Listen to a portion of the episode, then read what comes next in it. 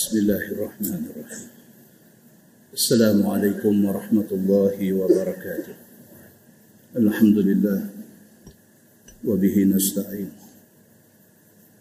أشهد أن لا إله إلا الله وحده لا شريك له.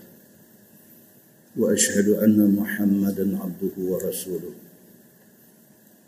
ونصلي ونسلم على هذا النبي الكريم. سيد المرسلين وعلى آله وصحبه أجمعين. أما بعد أيها المؤمنون اتقوا الله. أوصيكم وإياي بتقوى الله. فقد فاز المتقون.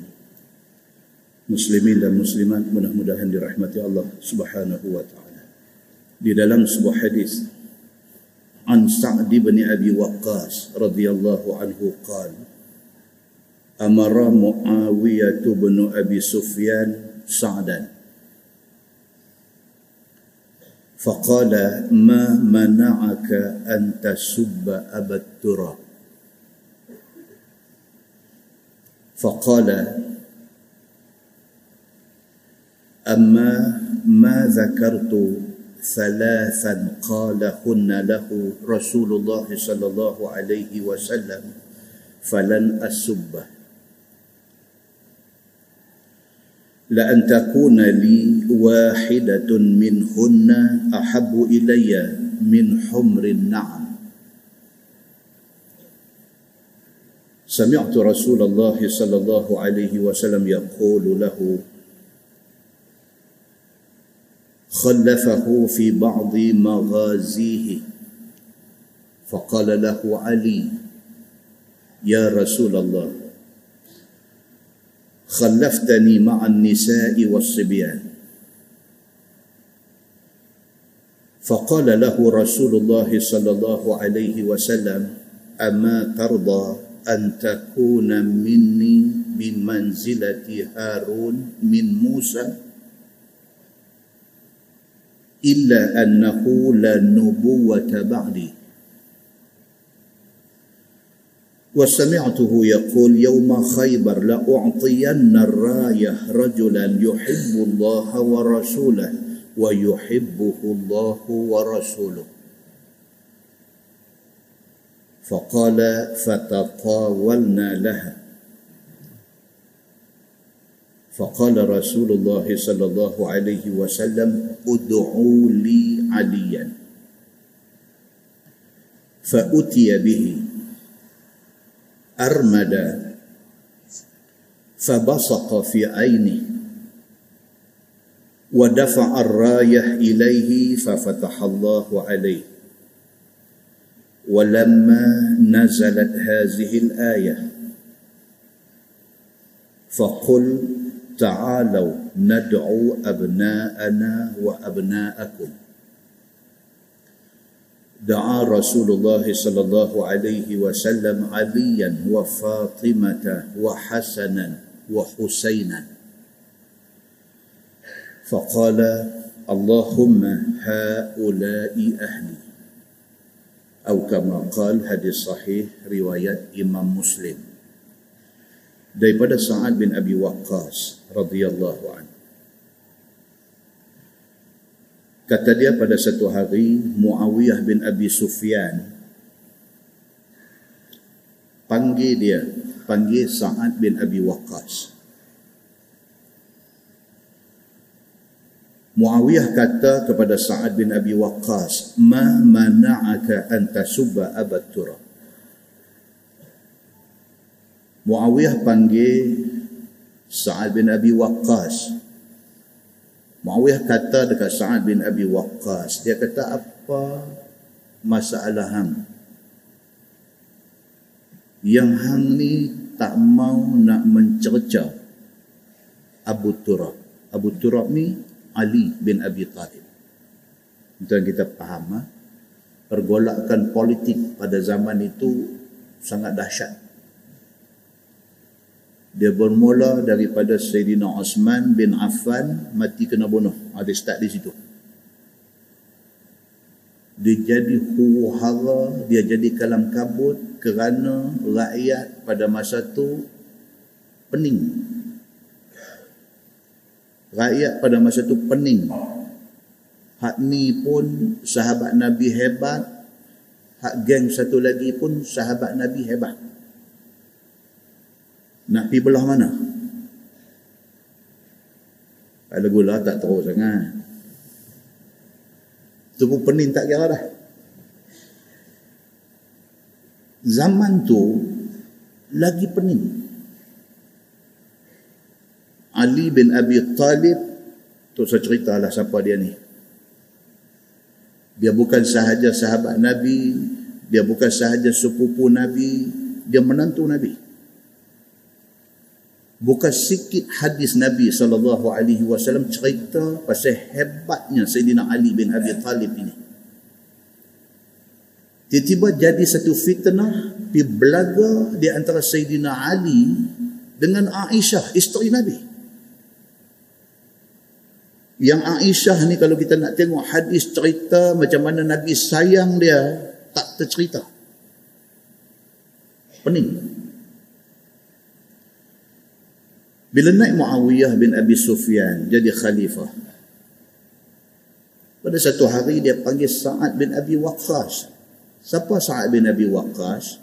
Salah seorang daripada sepuluh orang yang jamin syurga. Muawiyah panggil Sa'ad bin Abi Waqqas. Dia tanya Sa'ad bin Abi Waqqas. Ma mana'aka anta subba abad turab. Apa yang menghalang ham? Apa yang membuatkan hang tak mau nak cerca Sayyidina Ali. Faqala jawab Sa'ad bin Abi Waqqas Amma ma zakartu thalasan qala kunna lahu Rasulullah sallallahu alaihi wasallam falan asubbah Dia kata aku bila aku ingat ada tiga benda yang Nabi sallallahu alaihi wasallam masa hidup Nabi Nabi ada sebut ke Sayyidina Ali tiga benda. Aku ingat tiga benda ni falan asubbah sampai mati sampai kiamat aku tidak akan cerca Sayyidina Ali. Aku teringat tiga benda yang Nabi cakap dekat Ali ni kalau aku ingat tiga benda ni sampai mati aku sampai kiamat aku tidak akan cerca Sayyidina Ali. La an takuna fi wahidatin minhunna ahabbu ilayya min humrin na'am. Dia kata wahai Muawiyah, tak usah kata tiga ni. Satu daripada tiga ni pun satu daripada tiga kata-kata Nabi kepada Sayyidina Ali ni pun satu pun aku lebih suka satu tu daripada unta merah. BMW lah unta merah ni. Kita di Malaysia tak belah unta bila sebut unta merah tak ada apa lah unta merah. BMW kalau zaman lah kereta yang orang teringin nak pakai. Tu saya kata tiga benda yang Nabi kata dekat Sidina Ali. Satu aja dia kata satu tu aku lebih suka satu tu daripada orang bagi kat aku BMW سمعت رسول الله صلى الله عليه وسلم يقول خلفه في بعض مغازيه فقال له علي يا رسول الله خلفتني مع النساء والصبيان. فقال له رسول الله صلى الله عليه وسلم أما ترضى أن تكون مني بمنزلة هارون من موسى إلا أنه لا نبوة بعدي. ستقول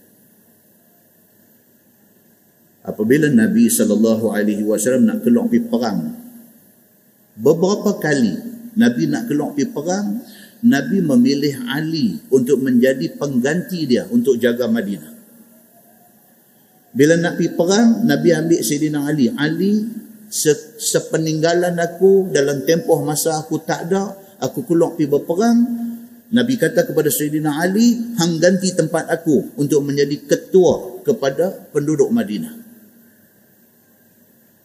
Ali tak puas hati. Ali kata dekat Nabi. Ali kata, Ya Rasulullah, khalaftani ma'an nisa wasibyan.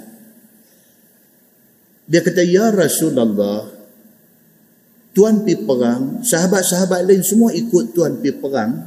Tuan tinggal saya di Madinah sama dengan orang perempuan, sama dengan budak-budak. Awak saya ni koman sangat ke? Lebih kurang macam tu maksud dia. Awak ni sampai tiap-tiap kali nak pergi perang, saya dipilih untuk tunggu di Madinah. Awak saya tak berani perang ke? Awak saya ni sama standard dengan orang perempuan ke? Awak saya ni standard budak-budak ke?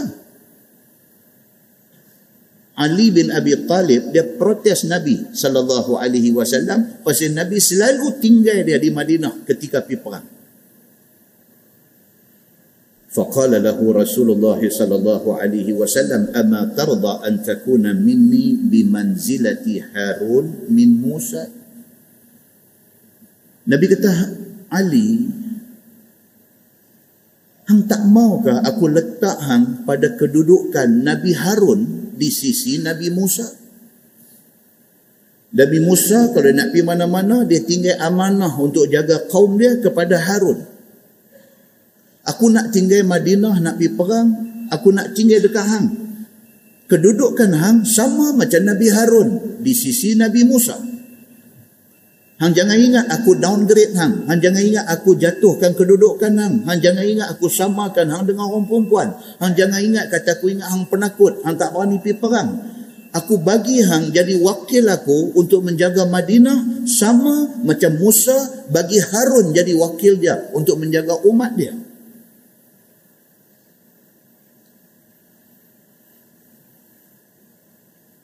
Bahkan kata dia illa annahu la nubuwata ba'di. Bahkan Ali sabit lepas pada aku tidak ada nabi. Kalau ada nabi memang hang. Ha, hadis ini riwayat Imam Muslim. Hadis inilah yang dipegang oleh geng-geng Syiah Rafidah. Depa kata sudah terang lagi bersuluh. Bahawa bila tak ada nabi inilah orang dia yang sepatutnya menggantikan Nabi. Mai kok mana dia kata lain daripada Ali ni. Hadis ni menjadi pegangan geng-geng Syiah. Dalam masa yang sama, mereka melupakan banyak hadis lain lagi yang Nabi sallallahu alaihi wasallam menceritakan kelebihan Abu Bakar As-Siddiq, kelebihan Umar bin Al-Khattab, kelebihan Osman bin Affan, radhiyallahu anhum ajma'in. Dia pegang hak satu ni aja. Dia pegang hak ni, dia kata Ali sahaja yang patut ganti Nabi. Tidak ada nama lain. Sedangkan di sana banyak hadis lain yang menyebutkan nama-nama tiga tokoh yang kita sebut tadi. Kata Sa'ad bin Abi Waqqas kepada Muawiyah bin Abi Sufyan. Dia kata, وَسَمِعْتُهُ يَقُولْ يَوْمَ خَيْبَرٍ yang kedua, dia kata aku dengar sendiri Nabi sallallahu alaihi wasallam sebut masa pegang Khaybar. Nabi kata la u'tiyanna rayah rajulan yuhibbu Allah wa rasulah wa yuhibbuhu Allah wa rasuluh. Waktu nak randuk Khaybar. Khaybar ni tempat apa? Saya dah baca ada hadis di masjid ni dulu. Kubu Yahudi di Madinah. Khaybar. Bila Yahudi ini ternyata mukir janji yang mereka buat dengan Nabi. Nabi ambil satu keputusan tegas. Nabi kata kita kena randuk khaybar. Kita kena randuk Yahudi ni. Pasal mereka ni satu puak yang tak tahu pegang janji. Bila Nabi dah dua ada di pinggir kota khaybar, berkemah di situ, Nabi SAW kata, Nabi bakit berdiri di depan semua sahabat dia, Nabi kata, La u'tiyanna rayah Nabi kata hari ini aku nak serah bendera perang ini kepada satu orang laki-laki yuhibbullah wa rasulah. Yang laki-laki ini dia cukup sayang kepada Allah dan Rasul. Wa yuhibbuhullah wa rasuluh. Dan Allah dan Rasul juga cukup sayang dekat dia ni. Nabi kata, aku nak serah bendera ni, aku nak serah urusan memimpin tentera menyerang Khaybar ini kepada satu orang laki-laki hebat. Siapa siapa, siapa laki-laki ini? Dia satu orang yang cukup sayang kepada Allah dan Rasul. Allah dan Rasul cukup sayang kat dia. qala fattatawalna laha kata Sa'ad bin Abi Waqqas bila Nabi kata lagu tu sahabat-sahabat ada-ada ni macam macam nak tunjuk diri supaya Nabi tunjuk mereka teringin mereka nak jadi orang yang cinta Allah dan Rasul dan teringin mereka nak jadi orang yang Allah dan Rasul cinta kalaulah Nabi SAW point finger tunjuk jari dekat satu orang tak ada ada apa dalam dunia ni melainkan itulah yang dia nak. Jadi masing-masing dalam hati ini duk simpan satu harap. Dialah orang yang dimaksudkan oleh Nabi sallallahu alaihi wasallam. Faqala Rasulullah sallallahu alaihi wasallam tiba-tiba Nabi sallallahu alaihi wasallam kata ud'u li aliyan. Nabi kata pergi panggil Ali mai. Fa utiya bihi dia pun pergi panggil dia, dia mai. Pasal apa? Pasal dia tak ada ketika itu kerana dia sakit mata. Ha, lagi hadis yang kita nak baca, cerita bab berubat sekali lagi, cerita Ali sakit mata. Nabi kata pergi panggil Sayyidina Ali, dia tak ada ni, pergi panggil dia. Fa'utiya bihi, dibawa mai Ali di depan Nabi sallallahu alaihi wasallam. Armada. Mata sakit. Dia sakit mata, mata dia merah fabasaqa fi aini Nabi ludah dalam mata Sayyidina Ali yang sakit ni. Tiba-tiba lega. Wa dafa'a ar-rayah ilaih. Nabi serah bendera kat dia. Rupa-rupanya orang yang dimaksudkan oleh Nabi sebagai satu orang laki-laki yang cukup cinta kepada Allah dan Rasul satu orang laki-laki yang Allah dan Rasul cukup cinta dia, rupa-rupanya orang tu ialah Ali bin Abi Talib. Fafatahallahu alaih. Ali pimpin pasukan tentera dalam perang Khaybar. Allah membuka Khaybar di tangan dia. Walamma nazalat hazihil ayah. Dan yang ketiga, kata Sa'id bin Abi Waqqas kepada Muawiyah bin Abi Sufyan dia kata dalam ayat Quran ada sebut faqul ta'alu nad'u abna'ana wa abna'akum surah ali imran ayat 61 Allah Subhanahu wa taala berfirman wahai Muhammad kata ta'alu mai mai nad'u abna'ana wa abna'akum mai aku nak panggil anak cucu aku dan hampa panggil anak cucu hampa. Bila turun ayat ni, da'a Rasulullah sallallahu alaihi wasallam Aliyan wa Fatimata wa Hasanan wa Husainan. Bila turun ayat ni, kita panggil, panggil anak beranak hampa mai. Orang yang Nabi wasallam panggil ialah satu Aliyan, Sayyidina Ali. Di sinilah yang geng Syiah pegang kata ini ahlul bait. Anak cucu kepada mereka ni semua adalah ahlul bait. Bila turun ayat suruh, suruh panggil anak beranak, Nabi panggil mereka ni. Panggil siapa?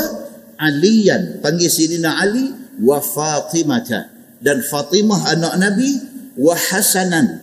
Sayyidina Hasan, cucu Nabi, anak Ali dan Fatimah wa Husainan. Dan Sayyidina Husain, cucu Nabi, anak Ali dan Fatimah. Nabi panggil dia ni mai dekat.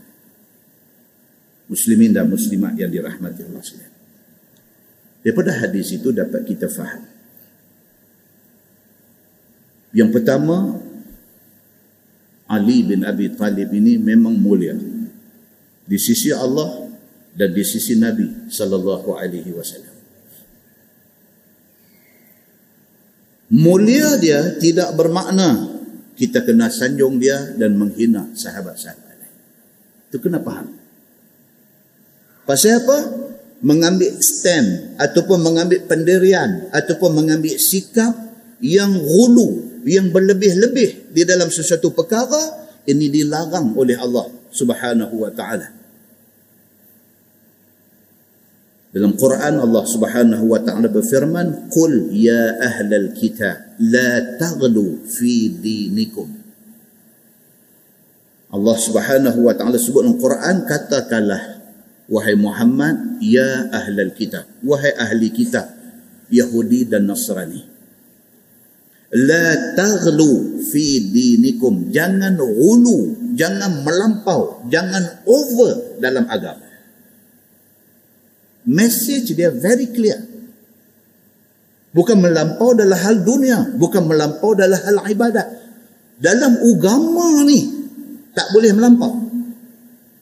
Takat mana Quran habang, takat mana hadis lahab, takat tu.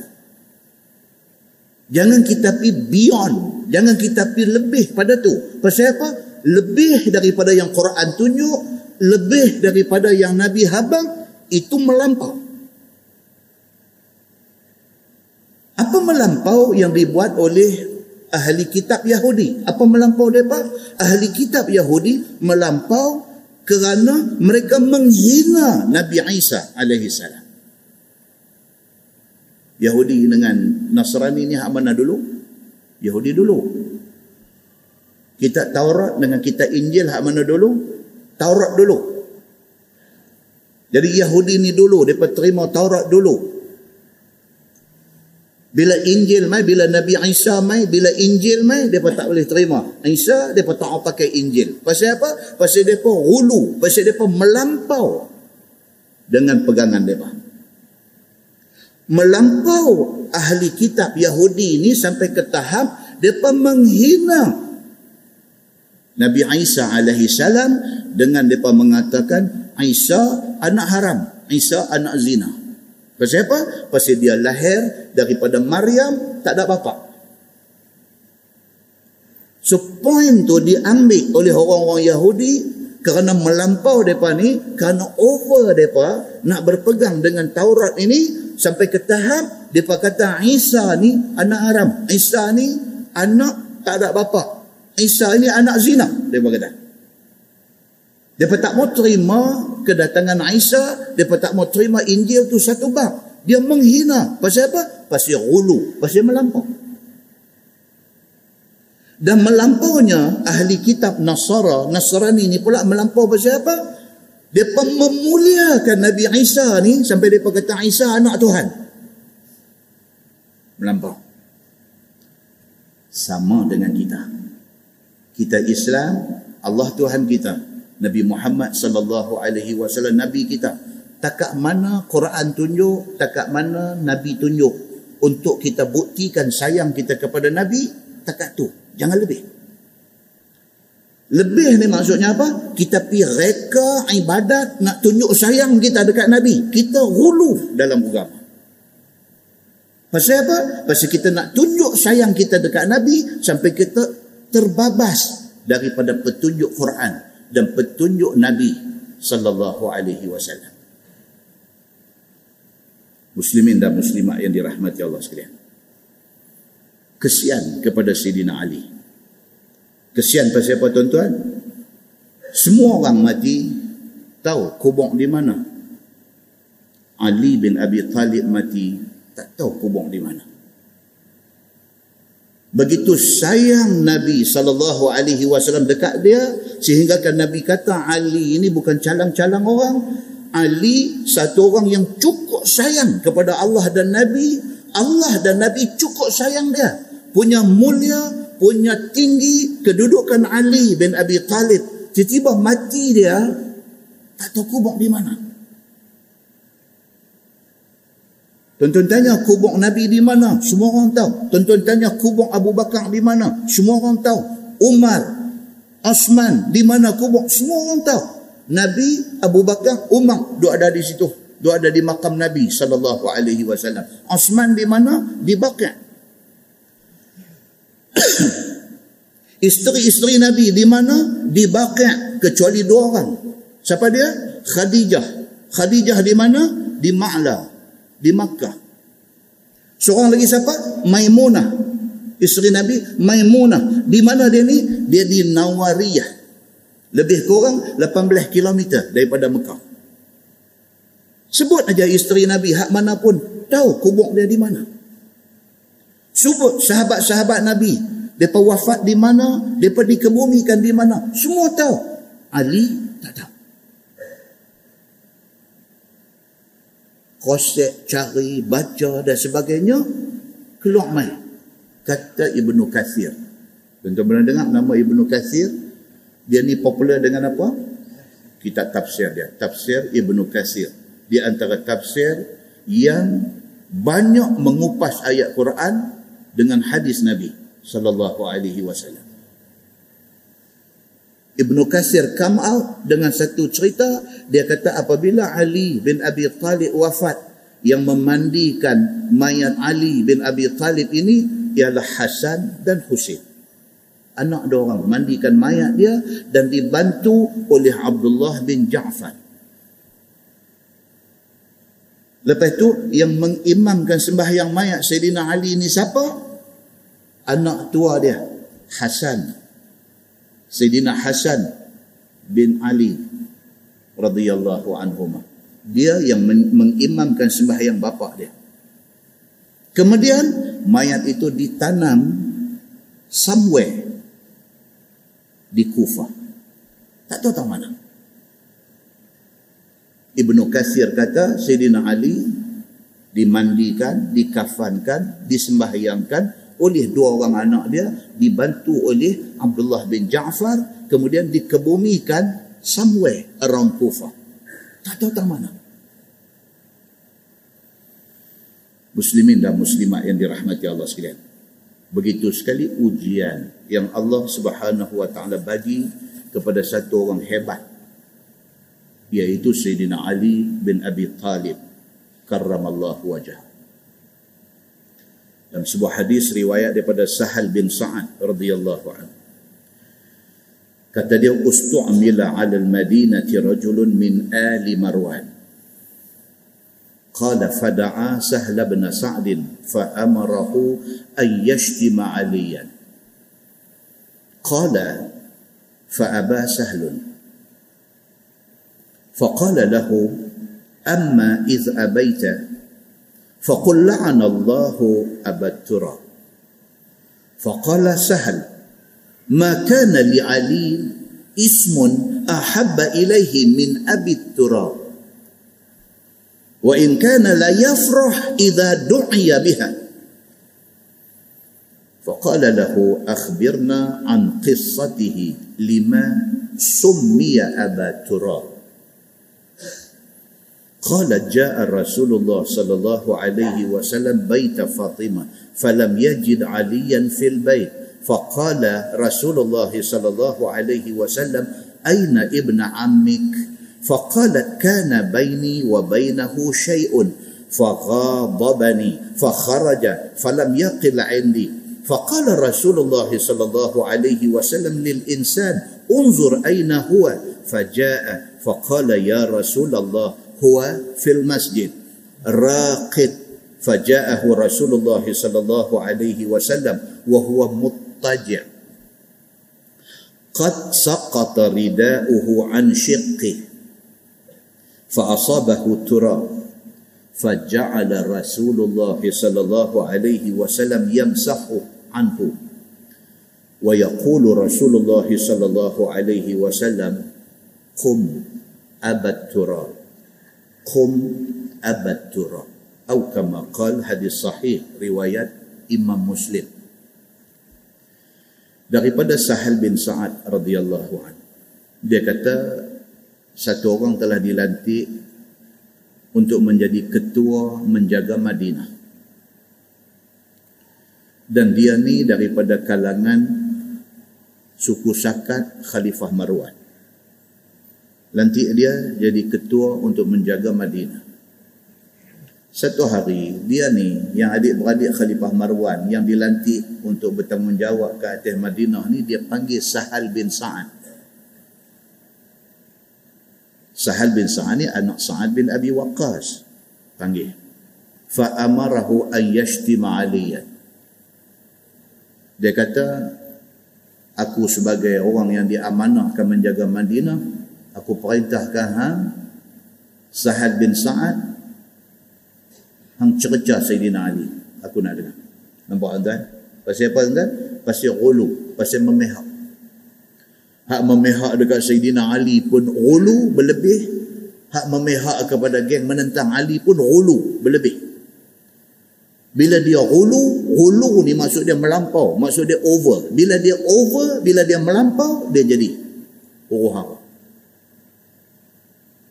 celah ni kan bila over di dalam memihak ada jadi bila kita ambil kita memihak kepada A kita sampai ke tahap kita kata macam-macam dekat B. Kita kata hang kapiak anda sama dengan puak ambil ambil pendirian memihak kepada B.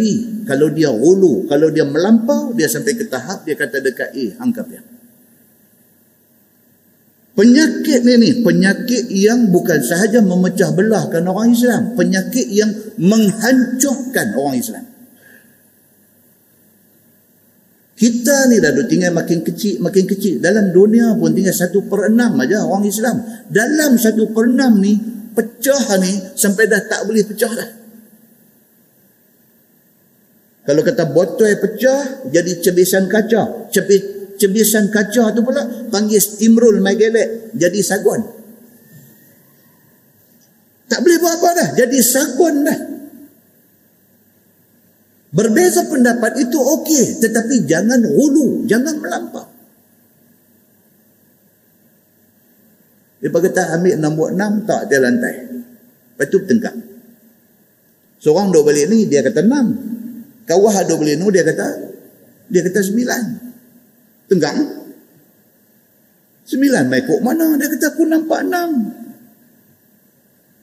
Kawah duduk balik ni, kata enam mai kok mana? Sembilan. Padahal benda tu boleh dilihat daripada dua angle. Enam pun boleh, sembilan pun boleh. Bergantung hang duduk di mana. Tapi dia tak bersedia untuk nak ambil faham yang tu tu. Untuk nak ambil faham sederhana tu. Dia tak bersedia. Dia ni sampai mati aku kata enam. Kau tu kata aku sampai mati aku kata sembilan. Hang kata enam kapiak. Melampau tak melampau? Melampau lah melampaulah. Kita jangan melampau. Berbeza pendapat, berbeza pandangan, kita tetap Kita jumpa dia, kita boleh senyum. Kita boleh angkat tangan. Kita boleh bagi senyum yang ikhlas dekat dia. Dia pun jumpa kita, boleh angkat tangan. Boleh senyum ikhlas dekat kita. Jangan mengambil stand, jangan mengambil sikap, jangan mengambil pendirian, hak ni saja betul hak lain tak betul jangan sejarah yang dah jadi berapa zaman dulu ni iktibar dia kita kena ambil muslimin dan muslimat yang dirahmati Allah sekalian dia ni bila orang bagi dekat dia amanah untuk nak menjaga Madinah, dia panggil Sahal bin Sa'ad. Dia panggil mai, dia kata, "Hang aku mau, hang lah ni cerca Saidina Ali." Pasal apa? Pasal dia memihak di pihak yang menentang Ali. Qala kata rawi hadis ini yang bernama Abu Hazim. Dia kata fa'aba sahlun. Sahal kata no. Minta maaf. Kalau tuan minta saya mencerca, menghina dan kata tak elok kepada Sayyidina Ali, jawapan dia no. Saya tidak akan kata Faqala lahu kata dia ni ni orang yang diberi amanah untuk nak menjaga Madinah ni dia kata amma iz abaita faqul la'anallahu abattura kalau hang tak mau cerca dia okey aku hang kata satu perkataan. Apa dia? Kata satu ayat. Apa dia? La'anallahu abattura kata Allah laknat Ali. Pasal apa jadi begitu tuan-tuan? Pasal ulu pasal melampau pasal over Sedangkan mereka ni semua bukan tak tahu Sayyidina Ali itu siapa. Walaupun Aisyah itu bagus, walaupun Ali itu bagus, berlaku fitnah pada zaman mereka atas ijtihad. Atas ijtihad masing-masing. Antara Ali dan juga Aisyah tidak ada permusuhan sampai ke lubuk hati. Tak ada. Saya dah cerita orang Jamal di Masjid Sultanah Bahia. Dah cerita ada dulu. Bila berlaku perang di antara Ali dengan Aisyah radhiyallahu anha. Bila sampai ke pengetahuan Sayyidina Ali kata unta yang dinaiki oleh Aisyah jatuh dan Aisyah pun jatuh. Perang Jamal. Perang tu nama perang Jamal Jamal tu makna dia Jamal Pak Tumpuk Jamal ni makna dia unta nama perang tu ambil sempena Aisyah turun dalam perang tu naik unta perang tu panggil perang Jamal perang unta Ali ni bila orang main habak dekat dia kata Aisyah jatuh daripada unta dia redah ni orang tengah duduk berperang ni dia redah pi nak pi tengok Aisyah Padahal perang antara pihak dia dengan pihak Aisyah. Tapi permusuhan tak ada dalam hati dia. Dia redah orang duk perang tu nak pergi tengok Aisyah. Bila sampai-sampai tengok, dia tanya, dia panggil Aisyah tu ibuku. Wahai ibuku, ibu tak apa ke? Aisyah kata aku tak apa. Alhamdulillah. Balik ke tempat dia. Tapi kita telah disalah pahamkan tentang fakta itu kita ambil pendirian kata Ali betul Aisyah salah, Aisyah betul Ali salah. Kita yang salah. Depa tak salah sebab depa ijtihad yang membawa kepada berlaku perang itu tetapi dia tetap merupakan fitnah kepada umat Islam pada masa itu dan fitnah itu sampai Allah tak habis. Muslimin dan muslimat yang dirahmati Allah sekalian. Kata dia ni dekat Sahal bin Sa'ad, dia kata kalau hang tak mau cerca dia, kalau hang tak mau maki dia, hang kata satu ayat ni. Apa dia? La'anallahu abatura. Kata Allah laknat Ali. Sahal, ma kana li Aliyin ismun ahabba ilaihi min abi turab. Pandai dia ni. Dia tak terus duk melekat dalam topik tu, dia bawa keluar. Isu tu dia keluar dia kata dekat dia ni, dia kata apa? Aku nak bagi tahu dekat hang, dia kata. Tidak ada nama yang lebih disukai oleh Ali bin Abi Talib melainkan Abu Turab. Hang suruh aku cerca Sayyidina Ali, aku tak mau. Hang suruh aku kata la'anallahu Abu Turab. Allah laknat Abu Turab. Abu Turab tu siapa? Ali aku nak bakar hang nama Abu Turab itu adalah nama gelaran yang Nabi bagi kat dia dan Ali sangat seronok dengan gelaran Abu Turab itu Turab ni maksud apa tuan-tuan Turab tanah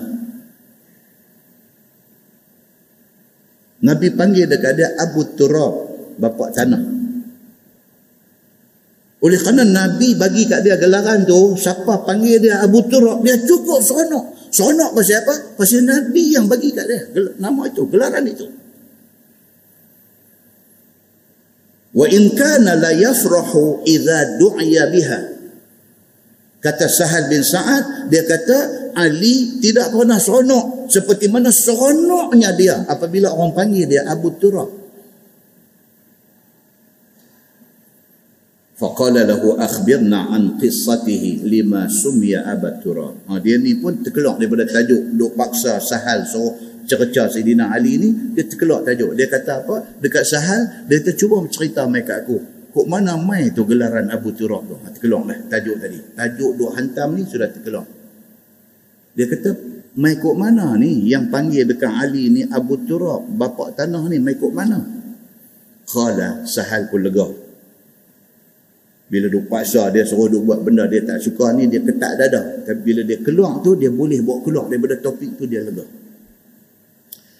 Dia kata cerita dia macam ni. Ja'a Rasulullah sallallahu alaihi wasallam baita Fatimah. Satu hari Nabi pergi rumah anak dia, rumah Fatimah. Falam yajid aliyan fil bait. Bila sampai masuk-masuk dia tanya mana Ali? Ali tak ada. Faqala aina ibnu ammik? Nabi tanya kepada anak dia Fatimah, mana dia anak pak penakan hang? Anak pak penakan hang siapa dia? Ali. Pasal apa kata anak pak penakan? Pasal Ali anak Abu Talib. Abu Talib tu siapa? Pak penakan Nabi. Dia tanya mana dia? Aina ibnu Amik. Mana dia anak pak penakan? Mana laki hang? Mana Ali? Itu maksud dia. Kata Fatimah kana baini wa bainahu syai' Fatimah kata tak syak kami ada ada clash sikit ada jadi bergaduh sikit adalah Dia nak makan roti jala, dia ni nak makan pasembur. Sikitnya hal. Dia ni nak pergi masjid muttaqin, dia ni nak pergi masjid apa-apa satu. Ha. Jadi dengan kerana tu, bukan kata krisis teruk, sikitnya krisis. Dia ni mau yang ni, dia ni mau yang ni. Jadi akhirnya tak dapat nak cari persepahaman, merajuk. Faqadabani. Fatimah kata dengan kerana sikit masalah tadi dia marah kat saya. Fatimah kata fa kharaja falam yaqil indi dia keluar dari ni. Dia marah kat saya. Dia keluar. Saya tak tahu dia pergi mana. Faqala rasulullah sallallahu alaihi wasallam li insan. Nabi pun cari satu orang. Eh nabi kata ni mai saat unzur aina huwa. Pi cari saat ni mana pi syekh kita ni? Ali ni mana pi? Menantu saya Sayyidina Ali ni mana pi? Tolong pi cari dia saat faja'a faqadah. Dia ni pipi jumpa Ali balik mai dekat Nabi. Dia kata ya Rasulullah huwa fil masjid. Dia kata duduk dari masjid dia kata. Orang dulu dia merajuk dia tak pidana dia merajuk dia tak lajak pergi sampai Songkla sampai Hatnyai sampai Kerabi sampai Phuket. Dia tak eh pergi masjid. Merajuk pergi masjid Ali bin Abi Talib merajuk apa tak tahu dengan isteri dia Fatimah ni kecil hati apa tak tahu keluar pergi masjid. Raqid kata dia ni dekat Nabi dia kata dia duduk ada di masjid. Raqid pergi tidur di masjid. Faja'ahu Rasulullah sallallahu alaihi wasallam. Nabi pun dengar macam tu tak apa Nabi sendiri pergi dekat Sayyidina Ali. Menantu kesayangan Nabi pergi. Wa huwa muttaji' Masa Nabi sampai tu tengok Ali duk tidur berbaring di lantai masjid. Lantai masjid, tentunya duk bayang lantai masjid ni kapek dulu ni ni. Lantai masjid zaman tu lantai apa? Tanah. Tu Masjid Nabawi, Raudah yang kita pergi duk berebut nak masuk semayang dalam tu, nak ambil keberkatan duk dalam taman syurga tu, dulu lantai dia apa dia? Turab, tanah punya berkatnya masjid yang Nabi bina, yang berlantaikan tanah, yang berbumbungkan daun nipah, yang bertiangkan tiang pokok korma ni, punya berkat dia sampai hari ni. Tak ada duit, simpan, pekin belanja, nak pi ke sana. Kita hari ni buat masjid, ngambuh kapek nipih, dia kata sakit day. Tukar kapek terbaik. Wah ini ni. Buh kapek ni pihak kapek marah dia kata aku bukan tak mau pi dia kata pedih dah ini tahu.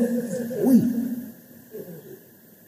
Sampai kat masjid kutip derma apa semua buat kapek tebal, buat kapek tebal dia kata aku kan tak mau pi hangat. Hangat pula. Bubuh aircon. Eh yang kapek dah tebal aircon dah ada tak nampak. Aku tak boleh dengan aircon ni. Pula dah.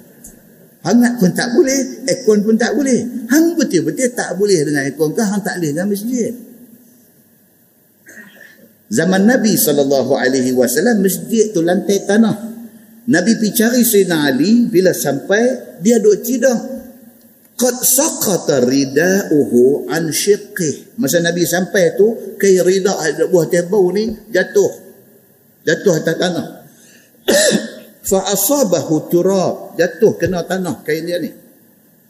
Faja'ala Rasulullah sallallahu alaihi wasallam yamsahuhu anhu. Nabi pun ambil kain rida tu guna buat gabuih muka pipi Sayyidina Ali yang kena tanah ni. Tidur atas lantai tanah. Nabi ambil kain rida yang jatuh tu gabuih-gabuih-gabuih muka dia apa buang tanah-tanah yang dekat di pipi menantu kesayangan dia Sidina Ali bin Abi Talib karramallahu wajah. Wa yaqul dan sambil Nabi duk gabuih buang habuk debu di muka Sidina Ali ni Nabi kata qum abatura qum abatura. Bangunlah wahai bapa debu tanah. Tu asal usul Nabi panggil kat dia tu. Hak tu tu kenangan dia dengan Nabi sallallahu alaihi wasallam Sampai bila-bila kalau orang panggil dia abad turab. Habis hati. Kerana itulah panggilan Nabi panggil dia dan itu kenangan dia dengan Nabi sallallahu alaihi wasallam. Muslimin dan muslimat yang dirahmati Allah sekalian, jadilah kita orang yang mencintai Allah dan Rasul. Mudah-mudahan Allah dan Rasul cinta kita. Mudah-mudahan mukadimah itu memberi manfaat kepada kita insya-Allah. Kita menggunakan Bahrul Mazi jilid 14. Bahrul Mazi jilid 14. Tajuk bab ma jaa fil hummiyah. Muka surat 50 jilid 14 muka surat 50 bab ma jaa fil hummiyah itu bab yang datang pada menyatakan pantang makan dalam Islam ini berpantang itu ada diajar oleh agama kita so malam ni dia tajuk pantang makan dahulu daripada sakit dan selepas baik daripada sakit sebelum penyakit mai pantang dah berubat-berubat, dah lega penyakit, pantang lagi. Ketahuilah saudaraku. Adalah orang sakit itu sayogia, ia menyu, ia menurut cara aturan orang sakit. Dia nak bangga kita. Dia kata kalau sakit buat cara sakit. Ha? Mudah bahasa kita ni. Dia kata kalau sakit buat cara sakit. Dan kita ni kena tahu kita duduk tang mana lah. Kalau kita rasa kita ni banyak benda tak tahu, kita banyak lagi jahil dok ada kat kita. Buat cara tak tahu. Buat cara tak tahu maksud dia apa? Pergi mengaji.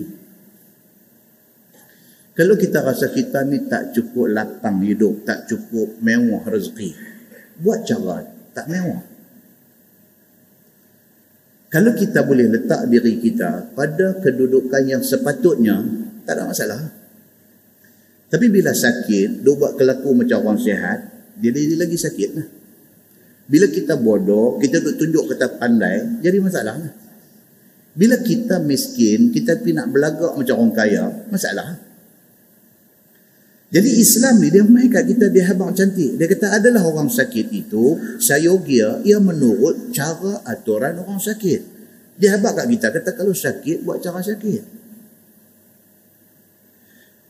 supaya kembali sehat badan kita. Ha, bila kita kita tahu kita sakit, kita jaga benda-benda ni jangan sampai sakit melarat. Insya-Allah cepat sehat. Begitu. Kerana badan yang tiada sempurna sehat itu payah mencapai dunia dan akhirat. Dia bila sakit ni, dunia pun tak boleh nak dapat teramana, akhirat pun tak boleh nak dapat teramana. Kalau sakit, atas dunia ni pun susah tuan-tuan. Sakit ni, dengan sakit ni, atas dunia ni pun susah nak bergerak. Nak, bukan kata nak bergerak keluar rumah, nak pergi mana-mana. Nak bergerak dalam rumah pun susah dah kalau sakit. Nak buat hal yang boleh mendatangkan pahala akhirat pun susah. Orang duk main habang kat kita, jom kata ni bulan 12 ni, jom kita pergi umrah. Punya teringin ni, Allah Ta'ala aja yang tahu, punya teringin ni. Duit ada, masa ada, kesihatan tak ada. Dia duk main habak kat kita Allah. Kata ni umrah lah ni. Kalau pergi lagu tu lagu ni. Nu kita boleh masuk daripada pintu baru. Nu pintu King Abdullah. Daripada baru. Allahu Akbar punya cantik. Dengar ni ayat-ayat mampu. Nak pergi lagu mana? Kederat tak ada. Kesihatan tak ada. Nak pergi juga rasa macam takut menyusahkan orang. Kesihatan tu mahalnya harga sehat ni hanya orang sakit yang tahu. Mahalnya harga sihat ni orang sakit je yang tahu. Mahalnya harga ibu, mak ni orang yang tak ada mak aja tahu. Ada mak kita buat lebih kurang. Kita jerkah dia, kita lawan cakap dia, kita sakitkan hati dia, kita tunjuk macam-macam benda yang tak elok dekat dia. Bila tak ada dia, teringat. Mai duduk dalam kuliah apakah satu ustaz manakah pandai duduk cerita pasal dosa terhadap ibu bapa ni duduk dengar tu fikiran tu lepas pergi kat mak. Mak duduk dalam kubur lima tahun dah. Duduk dengar ustaz ni duduk abang ni pasal buat bakti kat mak ni duduk dengar tu fikiran pi dah pi teringat habis ni. Daripada zaman sekolah mak bela macam mana mak sayang macam mana pengorbanan mak macam mana. Duduk dengar tu ayat mata meleleh tak sedap Mak tak ada dah. Masa ada itu hang tak tahu harga dia. Hari ni dia tak ada, hang tahu kata harga dia mahal. Siapa tak boleh bayar? Macam tu lah sihat. Masa sihat ni, kita tak tahu nak appreciate, tak tahu nak menghargai sihat yang Allah bagi kat kita. Allah bagi sakit, Allahu Akbar. Nak tuai bangkit daripada katil, nak pergi pancung pun tak boleh kalau orang tak tolong. Ha. Nak tuai bangkit ni, nak bangkit, nak pergi pancung aja. Katil dengan pancung duduk nampak, nak pergi tak boleh, kedekat tak ada, sakit. Dia tambah pula haji nama tu sikit lagi apa dia? Anak-anak pakai tahun belah. Tu gaji nama tu. Yang tu cuka. Anak pakai tahun belah. Bergaduh anak-anak ni pasal tahun belah mak. Tahun belah ayah. Bergaduh pula. Balik belakang dinding dapur ni. Kita duduk dengar. Hang tahu aku cuti habis lah. Bila jadi macam ni, lepas kat aku. Bila jadi macam ni, lepas kat aku. Ni duk tegak balik tu. Mak dia dengar. Ya mata darah. Muslimin dan muslimat yang dirahmati. Sehat ni macam tu lah. Bila Allah tarik, bila dia main sakit, Allahu Akbar kata, kalau aku sehat, aku tak harap siapa pun hampa main tolong aku. Cakap, kalau aku sehat. Adapun faedah dunia iaitu menguruskan hal ahwal kehidupan. Nah, tu yang kata sihat ni faedah dia apa? Kita boleh buat sendiri. Hati dunia ni kita nak buat apa? Tak gaduh kacau orang. Tua-tua kita umur 70, 75, 80 ni tak kacau. Kalau boleh tak mau kacau anak-anak ni. Bawa kereta pelan-pelan. Bawa pindah. Jumpa orang buat pusing bertiga tiga orang. Eh, umur 80 dah. Dua kereta lagi. Jumpa orang buat pusing tiga orang. Tiga orang duduk pusing. Pasal apa? Duduk celaku ni nak pergi jalan mana ni? Dia pusing tiga round. Ada orang nampak telefon hampir dekat anak dia. Weh, Pak Ang pusing round buat tiga kali ya. Anak bertekan motor mai. Mai mai tengok tu dia. Masuk kali yang ke-17 lah dia pusing. Dia pun pergi rempah dengan pak dia. Dia tunjuk pak dia baju diri macam polis terlepik. Dia duduk tengok dia tak tawan anak dia. Dia, dia, dia, pergi berhenti tepi. Apa ayah duduk pusing sampai berapa kali ni? Bila dia tahu? Kata orang tua-tua ni perangai. Tak mengaku. Silap ke apa tak aku. Bila? Bila apa ayah daripada telefon saya, ayah dah tiga round. Saya main ni, dah lima belas round dah bayar. Bila dua cengih lagi? Nah, ayah pergi tepi. Saya bawa kereta. Ambil dua kereta, tolong bawa kereta ayah balik rumah. Dia kata, ayah lain kali nak pergi mana telefon lah saya. Saya main. Alah, hampa semua sibuk. Aku pun boleh buat ni. Ya, dia, dia buat cengih. Dia buat tengin. Dia buat tengin. Pasal apa tuan-tuan? Pasal tak mau menyusah anak-anak. Itu aja cerita dia. Tak mau menyusah. Boleh buat. Buat. Tak mau kacau. Hampa pi. Hampa, hampa kerja banyak. Hampa pi buat. Bunyi tu campur orang kecil hati lah tu. Hampa pi, pi, pi. Aku boleh buat eh. Dah lah boleh buat apa sampai 15 lah. 15 ke 20 ke 30 hang peduli apa. Aku boleh buat kereta.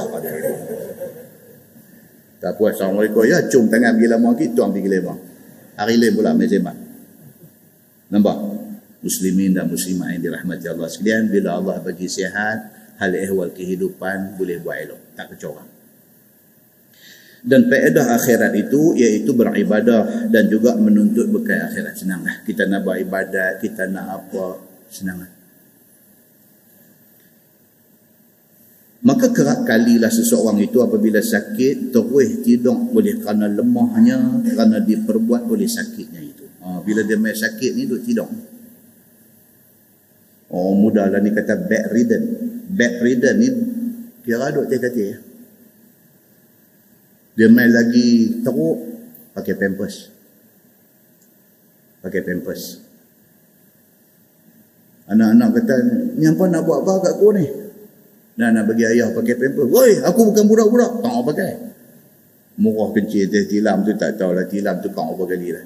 Untuk kencil. Dia bagi sekali kira macam musim tengkujuh. Anak-anak pun kata tak boleh. Ayah kena pakai. Ayah duduk kencing tilam. Dah eh, bila aku kencing tilam? Pasal apa tuan-tuan? Bila dia main umur 80, hampa nak sarung pakai pampers ni tak selesa. Tak selesa. Tak orang pakai, tak orang pakai masalah. Tak kena semua apabila sakit mai. Tak kena semua. Maka apabila seorang itu kena sakit, maka maulah di dalam sakitnya itu pantang makan. Hmm, itu dia. Ini yang Islam nak abang. Bila dah mai dah sakit-sakit ni kadang-kadang tak cari pun dia mai. Tambah hak jenis tak jaga ni lagi cepat mai. Bila dia mai sakit ni, cerita lain tak adalah. Ubat paling mujarab ialah pantang dulu. Ataupun memperbuat apa yang tiada bersetuju dengan sakitnya itu. Ha. Pantang buat benda yang kalau buat benda tu jadi lorat lagi. Ha, jangan buat. Contoh apa tuan? Orang sakit gout. Pantang apa sakit gout? Oh banyak. Ha? Jenis udang, ketam apa semua ni jangan. Ha? kacang-kacang goreng, kacang apa ni semua jangan. Dia pula jenis tak boleh tengok kacang. Tak boleh. Anak-anak duk kepung jaga tak pergi makan kacang. Dia pelemah cucu, so pergi beli. Panggil cucu meh, pergi beli kacang apa hanya dua bak kat tok hang kat ayah hanya dua bak. Macam ni tok wan pegang songit. Budak ni buat. Okey tuan, kat betul. Kena kena duk melupak dia kata ya. Nampak? Pasal apa? Dah tahu sakit, tak mau pantang. Jadi itu. Misalnya, satu orang sakit mata, maka maulah pantang sakit mata tu pantang daripada beberapa perkara dalam sakitnya itu. Contoh, dia bawa main. Contoh orang sakit mata ni mau kena pantang lah. Setengah daripada pantang sakit mata itu, jangan kerja menjahit. Ha, sungguhlah, memanglah. Sakit mata. Mata jadi macam biji kabu sakit mata hidup menjahit cucuk jari riuh rendah berdarah merambut sakit mata tak usahlah menjahit. Pantang lasat walaupun kita duk ambil upah menjahit. Tapi bila sakit mata eh tukang dia ada tepi dia ni. Haji Hasni kita ni tukang dia nak tempah jubah dia elok. Dan bagi promosi bagi. Eh? dan juga dia kata kerja menulis ha? kalau orang sakit mata. Elakkanlah daripada menulis sakit mata ni tuan-tuan tu saya kata menulis rokok pun rasa macam nak terbit je mata ni ni dia sakit ni. Dia jadi macam cerita enam jahanam tu. Kan? Piramid kerati atas belakang botak tu jatuh je mata macam bola pingpong jatuh di tanah. Dia rasa macam mata nak terlucut macam tu bila sakit mata. Betul ya enam jahanam? Maka janganlah membaca di surat. Ha, bila mai sakit mata ni elaklah daripada pidu membaca pidu apa ni. Dan jangan makan buah kurma kering. Ha yang ni. Lagi nak jumpa hadis ni tak lagi. Sakit mata pantang dia apa dia? Kurma kering. Tak boleh makan. Dan jangan makan cabai dan barang yang panas-panas. Sakit mata. Dia makan cabai tapi kena laksa apa.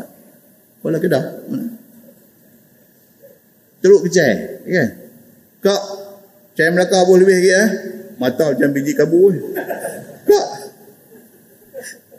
Kak dia kata Ang sakit mata kak Sakit mata tak boleh makan cabai Kak saya cakap banyak Saya kata buh-buh hmm, Mata macam biji kabu Dia tengok orang Dia tak tahu Kata cabai tu Memudaratkan lagi Mata yang sakit tu Dia tak tahu macam kita lah orang muda-muda ni terutamanya. Orang muda-muda mana tahu apa pantang apa, makanan apa sejuk, makanan apa panas, makanan apa, tak tahu.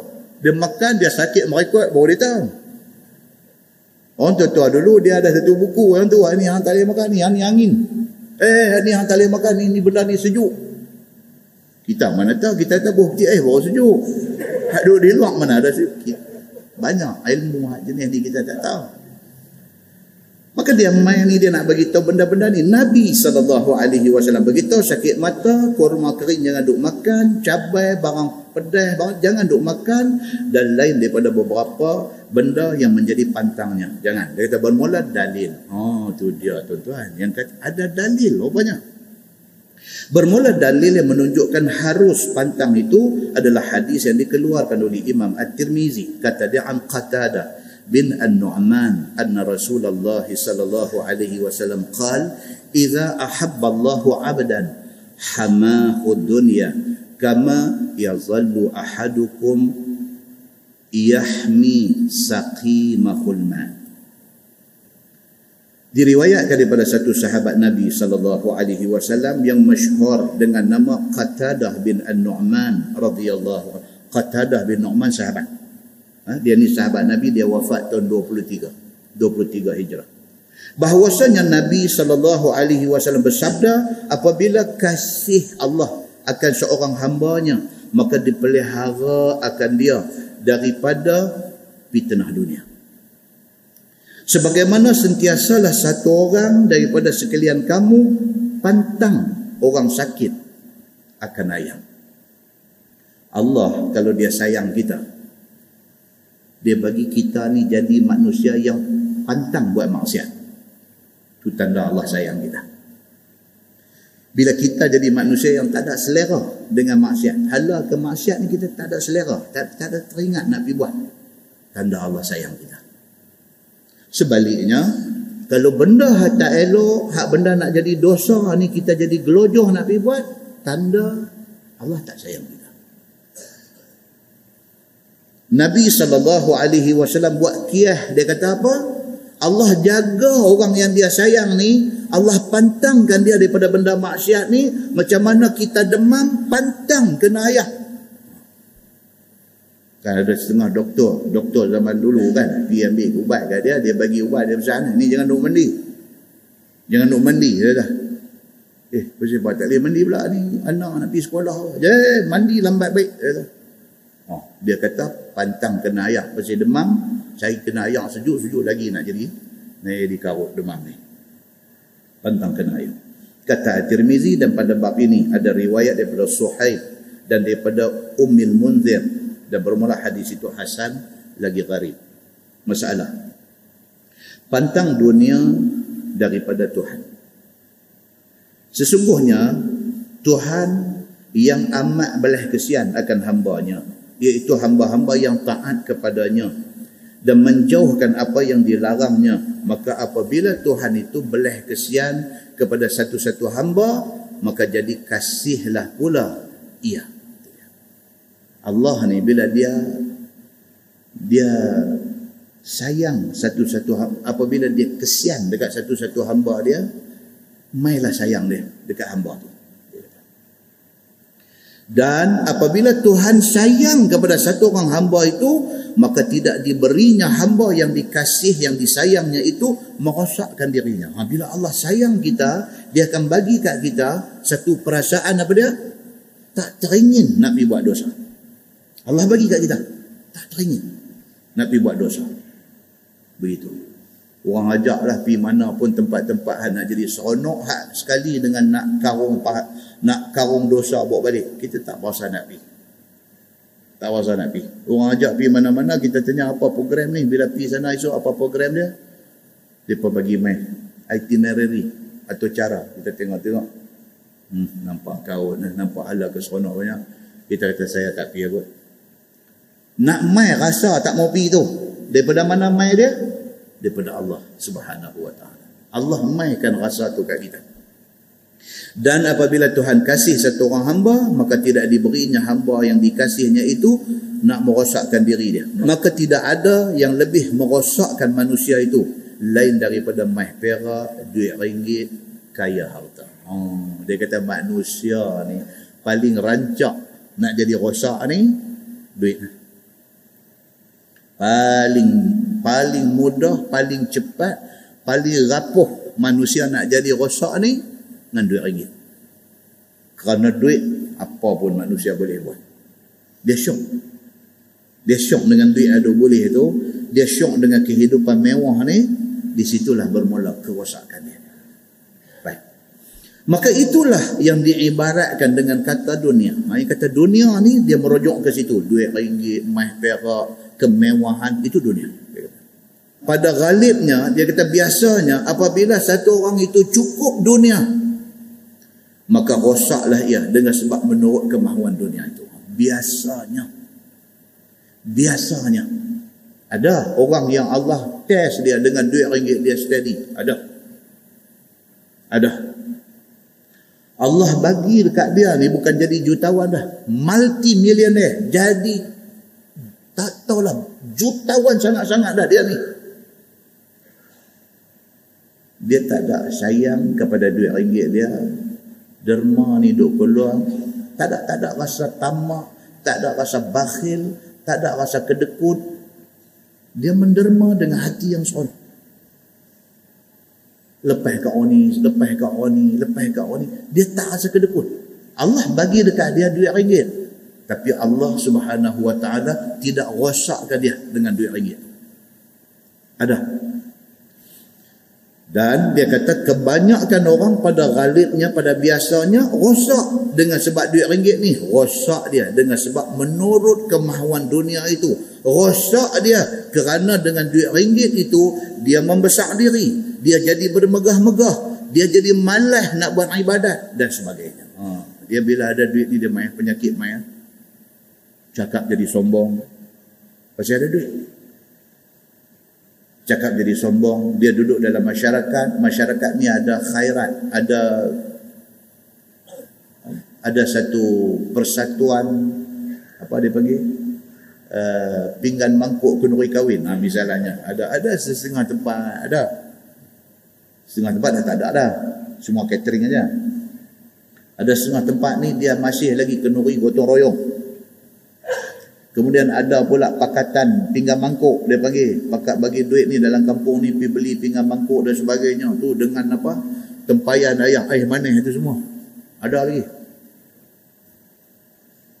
Dia salah seorang daripada anggota dalam masyarakat ni. Masyarakat pakatan ni. Eh, bukan pakatan rakyat, pakatan harapan. Ni pakatan pinggan mangkuk.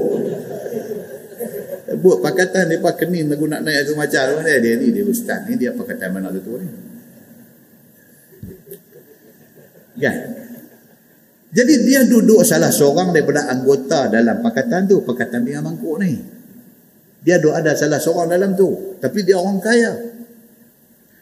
Ikut perjanjian dalam pakatan ni, ikut perjanjian, siapa yang pakai pinggan mangkuk hak pakatan ni semua, kalau pecah, kena ganti. Sama ada ganti dengan pinggan yang serupa, ataupun ganti nilai pinggan tu. Orang ambil duit, orang pergi beli pinggan ganti. Bila dia kenuri kahwin anak dia, dia pakai pinggan mangkuk pakatan ni, bila pecah, dia tak mau ganti dan dia tak mau duit. Padahal kaya. Tak mau bayar.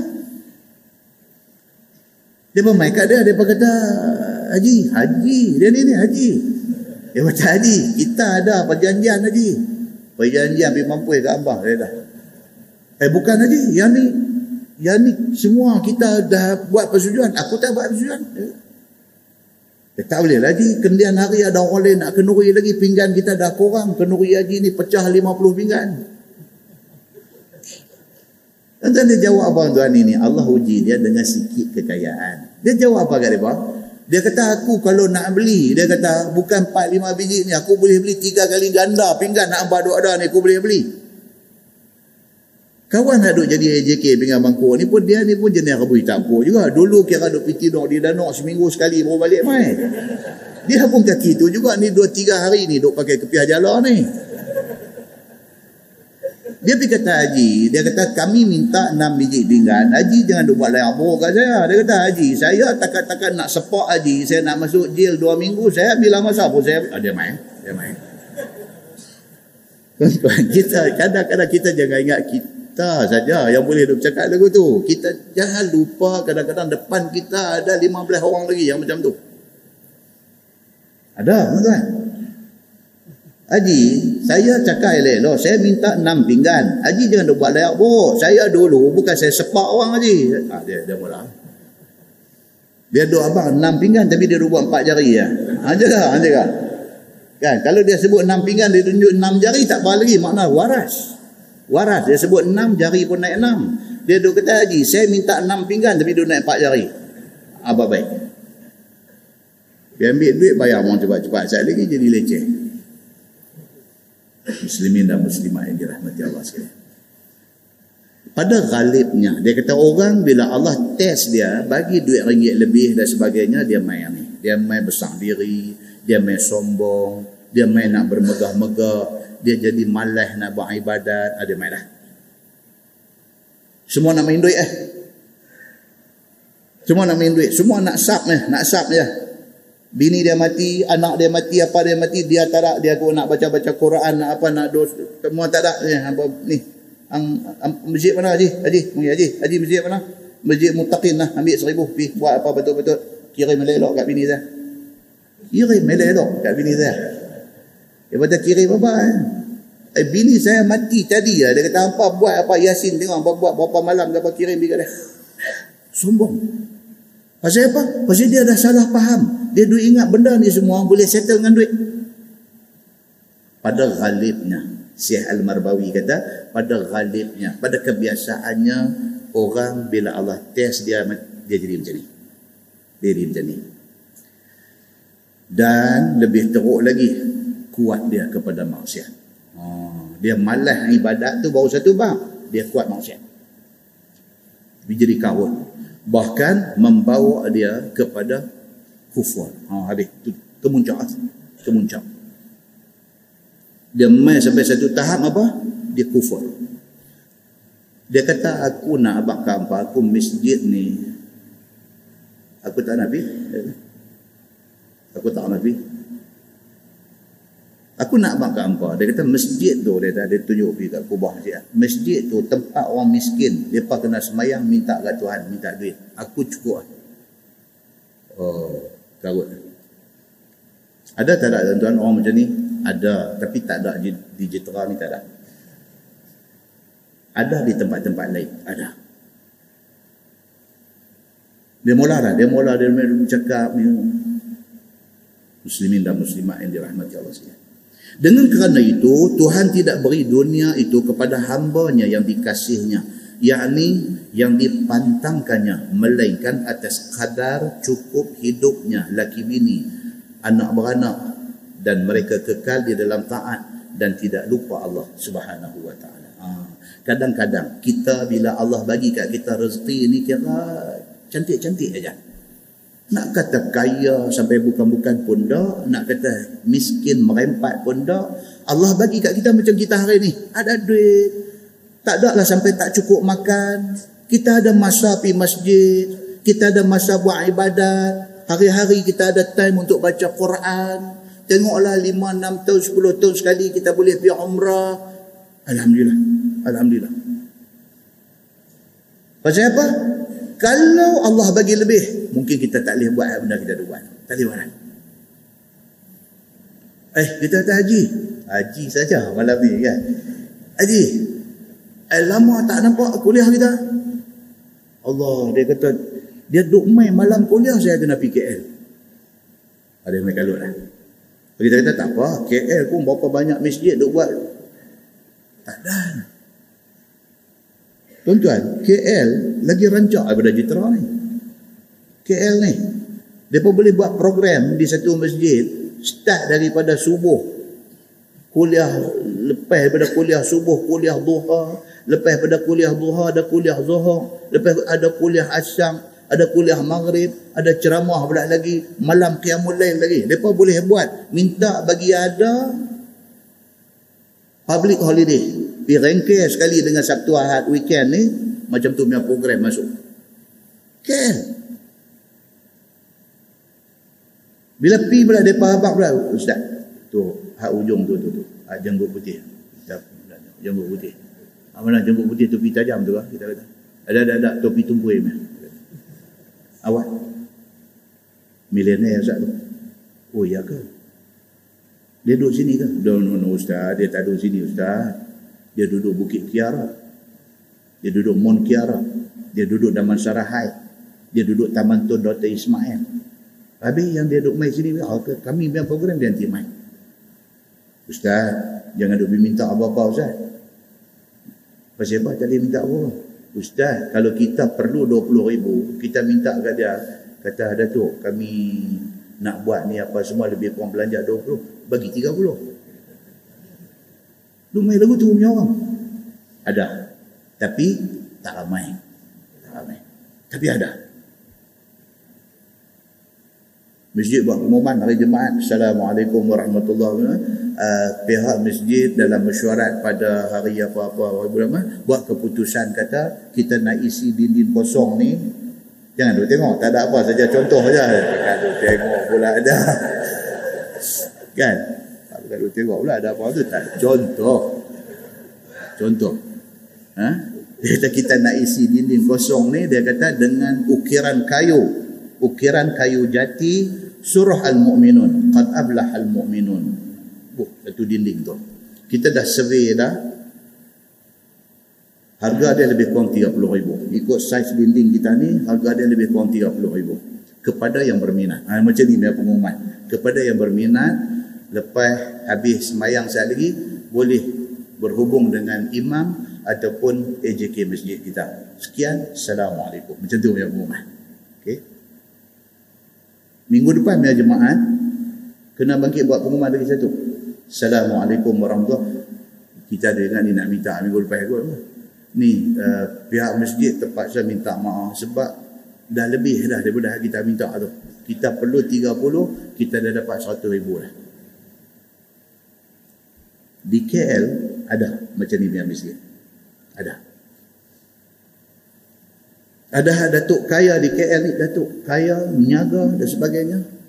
Hampa buatlah program apa pun di masjid, makan di rumah dia. Macam tu pun ada. Hampa buatlah program apa pun di masjid, makan di rumah dia. Rumah dia ni caterer tiap-tiap malam ada. Bagi bil, tak ada tawang meh. Bagi bil berapa? Berapa? Tulis cek bagi. Bagi tip sebelah kuat Aceh dekat kawan yang main ambil cek tu. Bagi tip sebelah kuat Aceh. Ada. Tidak ramai. Muslimin dan muslimat yang dirahmati Allah sekalian. Kadang-kadang, kadang-kadang Allah Subhanahu Wa Taala ni dia buat macam ni. Dalam masa yang sama, hak miskin merempat ni punya menyombong ni pun ada. Miskin merempat duit tak ada dan sebagainya. Tapi cakap ni punya sombong dengan Allah pun ada. Muslimin dan muslimat yang dirahmati Allah sekalian. So dia kata apa? Masalah?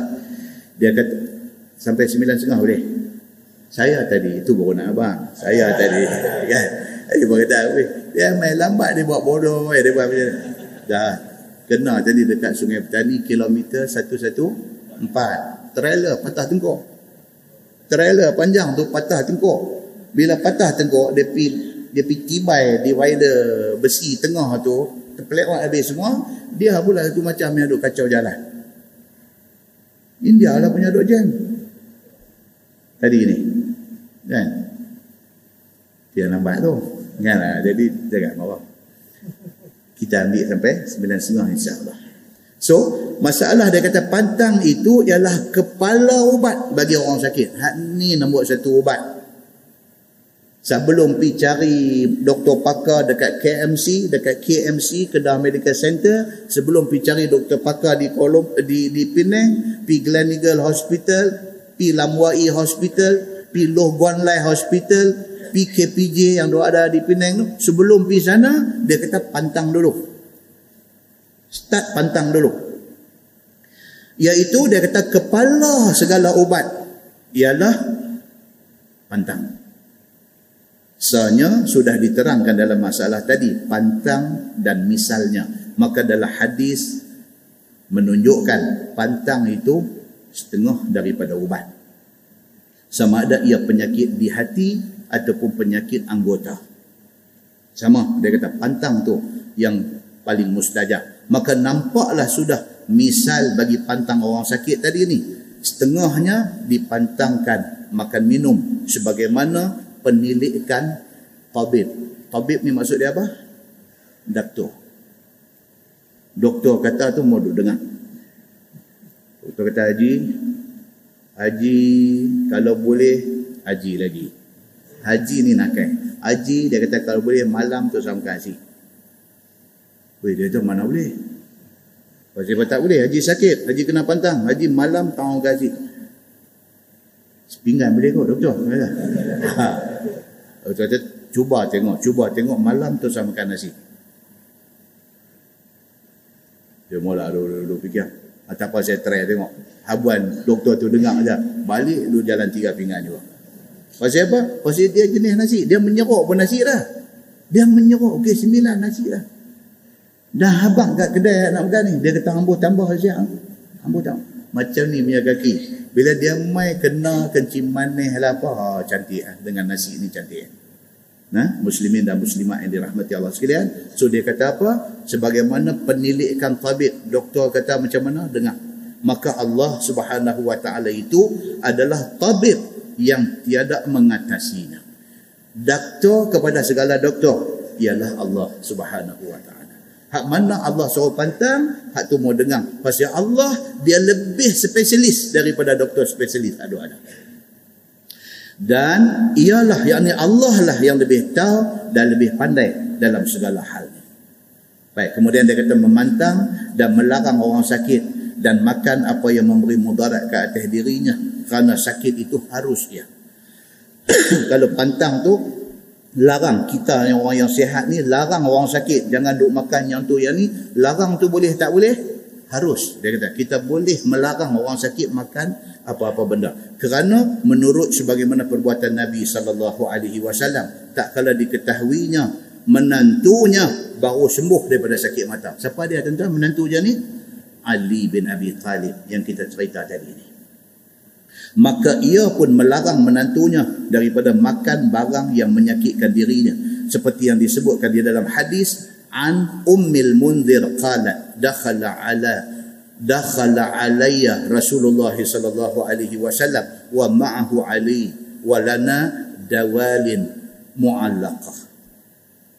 Diriwayatkan daripada satu orang perempuan jumlah daripada sahabat Nabi sallallahu alaihi wasallam Tuan-tuan, Nabi ada beberapa orang sahabat perempuan yang kira tak terkenal di sisi orang ramai, terkenal di sisi Allah dan Nabi.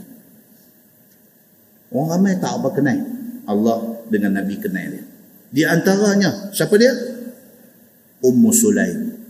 Siapa Ummu Sulaim? Mak kepada Anas bin Malik. Oh, Nabi cukup close dengan dia. Cukup kancing dengan dia. Nabi menjadi kebiasaan Nabi. Nak semayang lohong Nabi pi qailulah di rumah dia. Rumah dia arah kiblat Masjid Nabawi. Nabi pi tidur sah di rumah dia. Bila Nabi tidur qailulah ni sebelum zuhur Nabi nanti peluh. Peluh Nabi itu Ummu Sulaim nanti kau ambil simpan. Ternyata peluh Nabi ini lebih wangi daripada kasturi. Ini adalah hadis semua. Semua mai adalah hadis di antaranya siapa dia? Perempuan yang orang tak kenal dia, orang tak bagi perhatian dekat dia. Tapi Nabi SAW bagi perhatian dekat dia. Ummu Mehjan. Dia pernah dengar nama? Ummu Mehjan. Siapa Ummu Mehjan ni? Dia ni satu orang perempuan kulit hitam. Dan dia ni kerja jadi cleaner masjid. Cleaner masjid. Dia tak ada satu gaji, tak ada satu tugas, tak ada satu jawatan orang bagi kat dia. Tapi dia volunteer, suka rela. Dia main masjid, dia cuci masjid. Orang tak peduli kat dia, orang tak bagi perhatian dekat dia, orang tak pandang dia ni istimewa apa-apa. Tapi Nabi SAW sudah capture dia, sudah tangkap peranan dia ni. Riwayat naik macam-macam. Satu riwayat kata Nabi satu hari main masjid, Nabi duduk tengok tak nampak dia ni. Nabi tanya mana dia ni, dia kata dia dah pun meninggal. Satu riwayat ada sahih. Satu riwayat kata Ummu Mihjan jatuh sakit. Nabi wasallam pi ziarah dia. Bila Nabi pi ziarah dia, Nabi tanya habang dia, Nabi pesan dekat dia. Nabi kata anything happen dekat hang. Apa-apa jadi dekat hang, jangan lupa bagi tahu aku. Istimewa ada orang ni, Istimewa tuan-tuan. Nabi boleh pesan kat dia. Nabi kata anything happen dekat apa jadi dekat hang, jangan lupa beritahu kat aku. Tiba-tiba dia meninggal. Dia meninggal lepas Aisyah. Bila orang bawa api nak ke bumi dia, dia dapati Nabi dah tidur. Maka dia pun sembahyang mayat dia dan dia pun kebumikan dia tanpa pengetahuan Nabi. Esoknya Nabi pergi ziarah Baqi' kawasan kubur Madinah ni. Baqi' ni pun ada satu cerita itu kata nak mati sembilan setengah tu. Baqi' ni pun ada satu cerita. Baqi' Al-Gharqat ni tuan-tuan, perkuburan Baqi' Al-Gharqat ni siapa yang pilih itu untuk dijadikan tanah perkuburan siapa pilih? Nabi pilih sendiri. Nabi hijrah dari Mekah mai ke Madinah ada beberapa tanah perkuburan di Madinah pada masa itu Nabi pilih bakat ni Nabi kata aku mau sini dijadikan kawasan kubur. Pada masa itu bakat ini jadi tempat buang sampah dan pokok-pokok al-gharqat tu maksud dia pokok duri tumbuh di situ. Nabi suruh clear jadikan kubur di situ.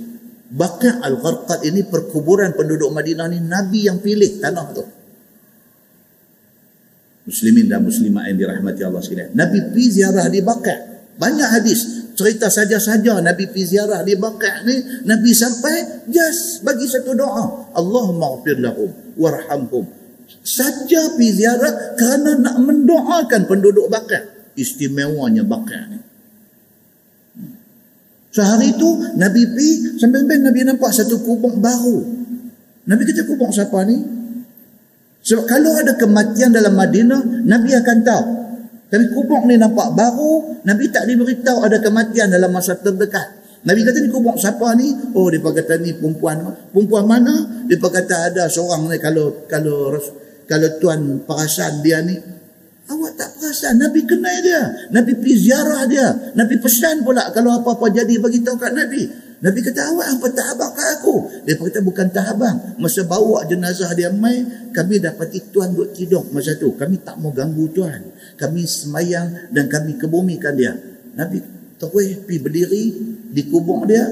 Nabi takbir empat kali takbir. Maksudnya apa? Nabi semayang jenazah di. Dia satu orang yang tidak istimewa pada mata orang, dia tidak terkenal pada mata orang, tapi dia sangat istimewa di sisi Nabi sallallahu alaihi wasallam. Kalau di sisi Nabi istimewa, maknanya di sisi Allah sangat istimewa. Muslimin dan muslimat yang dirahmati Allah sekalian. 9.32. Tak apa sikit lagi. Saya kena minta permit dekat tuan-tuan pasal saya orang salah malam ni. Baik, katanya hadis tadi diriwayatkan daripada satu perempuan. Jumlah dia daripada sahabat Nabi sallallahu alaihi wasallam. Katanya masuk ke atasku, yakni ke rumah kami ni Nabi sallallahu alaihi wasallam kerana ziarah kami. Nabi ni dia ada jadual dia. Dia pun macam satu YB, macam satu wakil ayat. Cuma beza dia YB ni bila dekat pelang raya boleh pemain. Okay. Nabi sallallahu alaihi wasallam dia sentiasa duk ronda rumah orang-orang yang ada. Sahabat-sahabat yang menjadi umat dia ni dia sentiasa duk ronda tengok hal ahwal dia. Nabi sallallahu alaihi wasallam ni pi ziarah rumah dia kata perempuan ni. Perempuan ni dalam syarah hadis dia kata nama dia Salma binti Qais nama perempuan ni. Salma binti Qais. Dia memang orang Madinah. Dia bukan orang Mekah dia memang orang Madinah dia kata Nabi pergi di rumah dia ziarah dan berserta dengan Nabi itu ialah Ali karamallahu wajah iaitu menantu Nabi sallallahu alaihi wasallam tuan-tuan. Nabi mai ke rumah ni Allahu akbar. Mau apa lagi? Besar hati. Jangan Kelantan dulu Tok Guni Aziz mai rumah dia Allahu akbar. Besar hati ni tak tahu nama satu orang yang dia idolize yang dia apa nak kata? Idolize ni dia puja dia sanjung dia sayang dia semua benda ada kat orang tu sampai rumah dia. Allahu akbar. Ayam tengah duk mengeram telur sebelah nak buat gulai jamu besar hati besar hati. Bini dia kata abang ayam duk mengeram telur pergi mampus kat telur tu dia kata. Pasal apa? Aku nak buat kenuri ni. Hak mai ni lagi besar pada ayam ni. Semelih buat gulai dia kata. Ha? tiba-tiba Nabi mai dengan menantu Nabi. Siapa dia? Ali bin Abi Talib karamallahu wajah. Dia kata suami kepada anaknya iaitu Fatimah radhiyallahu anha. Kata Ummul Munzir perempuan tuan rumah ni kata apa? Dan adalah bagi kami beberapa tandan kurma bergantung di rumah kami itu. Ha, kan? Rumah gantung tandan kurma. Macam kita gantung pisang mai. Gantung pisang mai. Kalau zaman dulu lagi sikit dia gantung apa? Atas dapur kayu. Dulu, dulu, dulu. Atas dapur kayu dia gantung apa? Duk balutlah upih pisang. Ada dalam upih pinang. Apa? Lempur. Saya dali zaman tu. Rumah tok saya ni kan dapur kayu, dapur pakai kayu apa semua ada corong pula duk buih. Duk buih kan. Nak nyala api tu, corong. Poyuk-poyuk pun semua kemek-kemek kemek-kemek punya poyuk ni. Atas tu yang tak tahan. Dapur tu tak apalah, atas dapur tu. Dia gantung, dia gantung ada serampung duk tu dalam upih pinang. Kita mata tidur usia yang tu lah. Tok kata ambil, eh, ya rabat naik tangkap tu. Apa dia tu? Lempuk cempedak lempuk derian. Allahu Akbar. Dapat sebiji itu tak apa dah. Tahan dah sebulan. Bulan depan pergi duk usah pula. Kan? Zaman dah ni tak ada dah. Tak buat dah. Lempuk-lempuk ni semua nak nak pergi pegang abu. Kata, dia kata, ya. Kan? Kampung tak buat lah. Kan? Pi rumah Ummul Munzir duk gantung satu tandan kurma. Duk ada tang tu. Dia kata, maka menanti mana-mana yang sudah masak maka itulah dahulu dimakan. Ha, mana masak pula ambil makan dulu. Macam pisang lah. Begitu. Maka apabila mai Nabi saw kepada kami dengan Ali bin Abi Talib ini maka sambutlah kami akan kedatangan Nabi. Tak tahu nak abang lah Nabi mai ya Allahu akbar. Kalau abang awal sehari pasukan kompang nanti tunggu depan pintu. Seronok. Nabi mai Qala faja'ala Rasulullah sallallahu alaihi wasallam ya'kul wa Aliun ma'ahu ya'kul. Maka rawi hadis ini kata, maka tampillah Nabi sallallahu alaihi wasallam makan buah kurma yang bergantung itu. Ha, jadi bila ada Nabi mai, semawa Nabi, ya Rasulullah makanlah kurma hadu gantung tu. Hak mana masuk ambil makan. Bila dilihat Ali akan Nabi sallallahu alaihi wasallam makan maka dia pun bangun nak makan sama. Oh bila dia tengok Nabi pulih buah kurma nak makan dia pun nak terekam pergi sama. Ali ni. Sebagai riwayat di dalam Al-Isabah dia kata itulah kata rawi. Dan Ali serta Nabi sallallahu alaihi wasallam nak makan. Apabila dilihat oleh Nabi sallallahu alaihi wasallam akan Ali bangun nak terekam makan sama lalu dilarang oleh Nabi sallallahu alaihi wasallam. Bila Ali nak ambil itu macam yang katuk tangan. Nabi tak bagi dia ambil. Kemudian diketahui oleh Nabi sallallahu alaihi kerana diketahui oleh Nabi sallallahu alaihi wasallam bahawa Ali baru baik daripada sakit mata.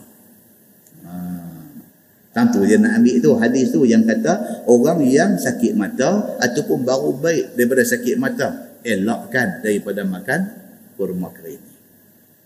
Okey, sambung hadis tu dia kata faqala Rasulullah sallallahu alaihi wasallam li Ali mah mah ya Ali fa innaka naqi.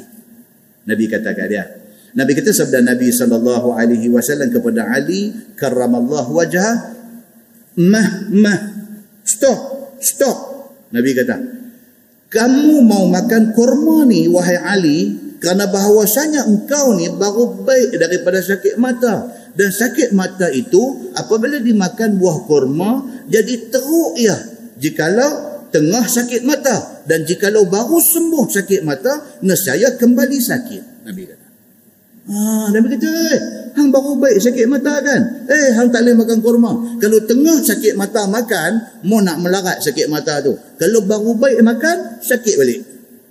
Nabi kata dulu tu. Siapa kata ni? Dr. Muhammad sallallahu alaihi wasallam. Doktor, Nabi ni tabib, dia ni doktor. Baik. Baik, Nabi kata ke dia, hendaklah berhenti kamu, jangan makan sementara sembuh, sahabi-habis sembuh. Kemudian makanlah buah kurma itu. Nabi kata hang baru baik, tak boleh lagi. Bagi baik betul-betul dulu baru boleh makan. Sambung hadis tu qala fajalasa ali. Nampak tuan ni hadis ni dengar baik-baik. Eh dia sebut apa? Fajalasa ali. Wan Nabi sallallahu alaihi wasallam yakul. Nampak hadis tu kita baca sekali lalu kita tak perasan apa benda yang ulama hadis nak cabut keluar daripada hadis ni. Maksud dia kata rawi apabila dengar larangan Nabi sallallahu alaihi wasallam itu maka Ali bin Abi Talib pun duduk. Bila Nabi dah larang dia hang tak boleh makan, hang baru baik sakit mata. Bila ada Nabi larang tak bagi dia makan, dia pun duduk. Dan Nabi sallallahu alaihi wasallam makan seorang diri. Hadis dia bunyi macam tu, macam tak ada apa-apa. Tuan-tuan tengok perbincangan di bawah ulama hadis kata apa? makan berdiri boleh ke tak boleh? Harus ke haram mai perbincangan tu. Makan berdiri. Boleh tak boleh? Okey.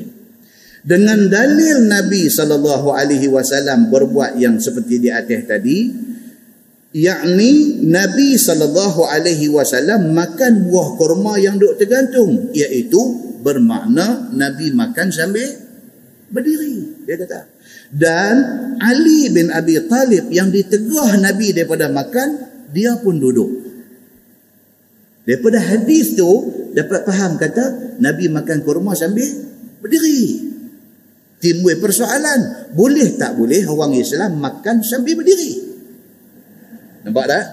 Begitu teliti ulama hadis di dalam nak mengambil hukum daripada hadis Nabi sallallahu alaihi wasallam.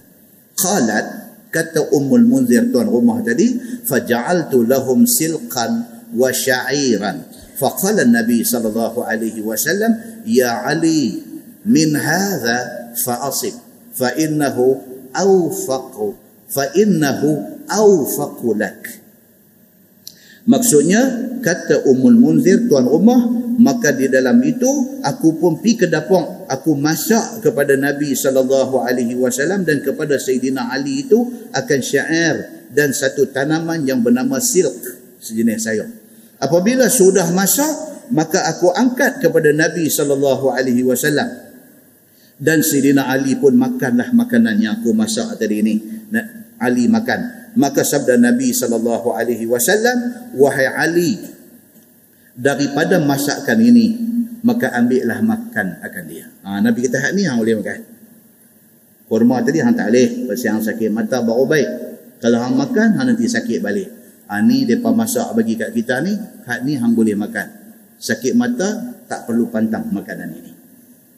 Kerana bahawasanya bersetuju sangat dengan sakit mata kamu itu. Maka Sidina Ali pun mengadap makanan itu lalu dipudunya itu tak ada dalam kitab itu saya yang kata. Ha, itulah kata bila tak ada kitab dia angguk semua lah ha, maka dipudunya pudu maksud dia bedai bagi habis. Makan. Kata At-Tirmizi bermula ini hadis Hasan lagi gharib. Nah wallahu a'lam. Insyaallah lepas ni dia masuk satu tajuk saya minta mohon lagi sekali 942 ha? kita masuk lepas ni tajuk fid dawa wal hathi alaih.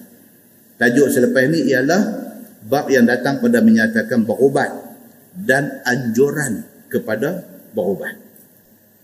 Dia akan main dalam perbincangan yang akan datang ni insya-Allah tuan-tuan panjang umur Allah bagi kelapangan masa. Tajuk yang akan datang ni dia akan main perbincangan sekali dengan dia nak cerita. Kata dalam masyarakat ni dia ni main ni ada satu golongan yang dipanggil depa ni golongan sufi. Golongan yang kononnya beramal sungguh dengan tasawuf ataupun di setengah tempat panggil mereka ni golongan suluk mereka nak ambil agama ni dengan cara yang deep deep ni maksud dia apa? dalam ni hak Ustaz Samsuri duk mengajar ni semua ni kulit mereka tak mau yang ni yang ni semua kulit ni semua syariat Depa mau hak deep punya, hak dalamnya. Depa mau isi, depa mau makrifat. Okey, tajuk akan datang. Dia kata di kalangan golongan ni depa ni ada yang sampai satu tahap depa kata tawakal itulah segala-galanya. Kalau sakit pun tawakal dekat Allah. Allah bagi sakit, Allah bagi baik. Dia duduk pegang macam tu. Macam ni dia buat terkejut sangat. Ni tahun depan yang ada nak baca kalau banyak umur dia terima ini cerita golongan ini golongan ini betulkah betulkah fahaman yang macam tu. Adakah itu fahaman yang dibawa oleh Nabi sallallahu alaihi wasallam? Oh is a very interesting topic. Ha? dia bawa mai dekat kita dan insya-Allah kita akan tengok. And then next selepas daripada tu ba ma jaa ma yut'imul marid. Juga satu tajuk bagus. Dia nak bakal kita orang sakit ni patut bagi makan apa? Orang sakit ni apa makanan yang patut kita bagi kat dia ha, minta kita jangan sakit lagi sebelum kuliah ni. Supaya dan dengar insyaAllah. Lepas tu dia main pula tajuk dia kata majaa la tukrihu marbakum ala ta'am wasyarab dan mai pula tajuk dia kata apa? Jangan duk paksa orang sakit makan ataupun minum. Ni pun nak kena dengar. Pasal apa? Kita bila orang tua kita sakit kita nanti paksa betul tak betul? Ha. paksa ambil marah-marah. Mak. Ha, dia mula mak dia panggil gitu mak kalau tak mau makan bukan mak yang susah kami pun susah. Baik. Soal adab dia satu. Soal paksa orang sakit makan tu. Ada hadis mai cerita. Boleh tak boleh paksa orang sakit makan ataupun paksa dia minum. Boleh ke tak boleh? Dan dalam perbahasan, hmm, anak dia ni. Dan dalam perbahasan tu pula dia abang apa? Dia kata heran tak heran benda haduk jadi dalam dunia kita ni yang mata kita pun biasa tengok kadang-kadang ni ada orang sakit tak makan tak minum dan tak drip air masuk dalam badan tak mati. Itu saya jumpa dah. Ah, tak bisa pun anggur bila isu kita hati jumpa sakit ni tiga bulan lah tiga bulan. Tak makan tak minum dan tak pernah doktor main di rumah duk drip bubuh glukos ke apa ke tak pernah. Tak mati. Adakah dia tak mati ni kerana hantu raya? Ataupun di sana ada hadis Nabi sallallahu alaihi wasallam. Tuan-tuan saya nak tanya soalan lah sebelum kita tanggung uh, kuliah kita. Tuan-tuan percaya tak kepada Quran dan hadis Nabi? Nanti baca, kita nanti insya Allah kita nanti bertambah yakin kita kepada Quran dan hadis Nabi sallallahu alaihi wasallam. Saya minta maaf banyak-banyak, ambil masa panjang, kita tangguh dengan tasbih kafarah dan suratul As.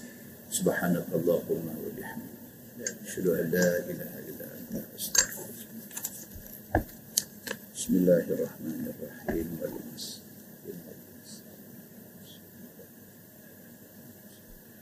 وتواصوا بالله اللهم صل على محمد وعلى آل محمد. بسم الله الرحمن الرحيم. الحمد لله رب العالمين. حمدا يوافي نعمه ويكافئ مزيدا يا ربنا لك الحمد كما ينبغي لجلال وجهك الكريم وعظيم سلطانك. رضينا بالله ربا وبالإسلام دينا وبمحمد نبيا ورسولا. اللهم افتح علينا فتوح العارفين وارزقنا فهم النبيين بجاه خاتم المرسلين. اللهم فقهنا في الدين وعلمنا التأويل واهدنا صراطك المستقيم. اللهم أرنا الحق حقا وارزقنا اتباعه وأرنا الباطل باطلا وارزقنا اجتنابه. اللهم اجعل جمعنا جمعا مرحوما وتفرقنا من بعده تفرقا معصوما وصلى الله على محمد وعلى آله وصحبه وسلم والحمد لله رب العالمين. السلام عليكم.